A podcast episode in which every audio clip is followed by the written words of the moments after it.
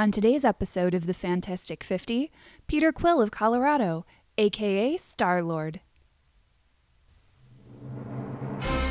Welcome to the Fantastic 50 from Geeks United, a new series where we talk about one superhero or villain from every state in the Union, plus the Canadian provinces and territories. So sit back, relax, and enjoy this week's episode.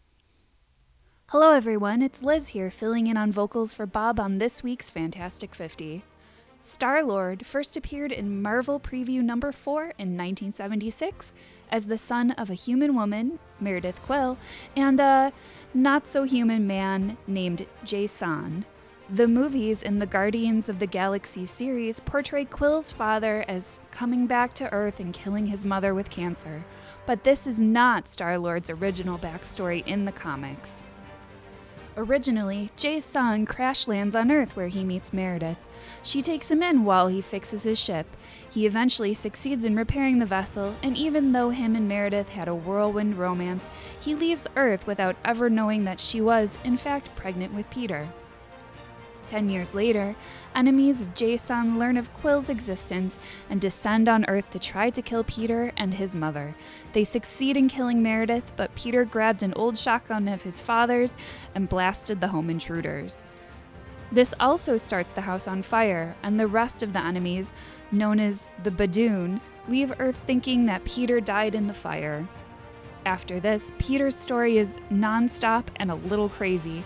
He gets raised by a friend of Meredith's who works at NASA and eventually helps get Peter into a NASA pilot program. While flying in space, his ship breaks down, and who shows up?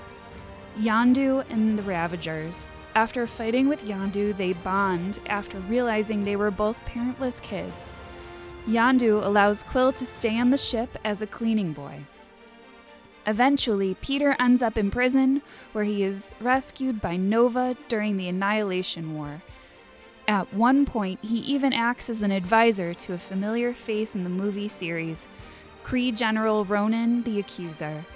After many battles and wars, Star Lord decided to come back to Earth and form a team to defend the planets, known as the Guardians of the Galaxy. At its inception, it contains him, Gamora, Rocket, Groot, Drax, and Bug. In the comics, much like the movies, they do eventually team up to help defeat Thanos.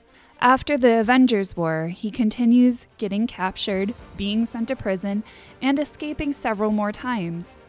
At one point, he goes on a mission to help save Jean Grey. Over the last 10 years, he has appeared in countless comics, series, and movies and a constant theme is him battling his power crazed father, Jason. It's happened several times that Jason has either captured him or Peter has gone after Jason. Every character needs a theme, and that seems to be Star Lord's. Here's a fun fact you might not know about Star Lord. In the movies, his love interest is Gamora, but in the comics, it's someone entirely different Kitty Pryde. During the before mentioned mission to save Jean Grey, Quill and Kitty Pryde meet each other and engage in a romantic relationship. Shortly after, the Guardians are all captured and sent to Spartax, where Quill once again fights and escapes his father's clutches. A riot on the planet ensues, and Jason is successfully removed as ruler of Spartax. A few months later, Quill learns that he has been elected leader of Spartax for helping to defeat his father, but in pretty typical Star Lord fashion, he ignores it to be able to maintain his relationship with Kitty.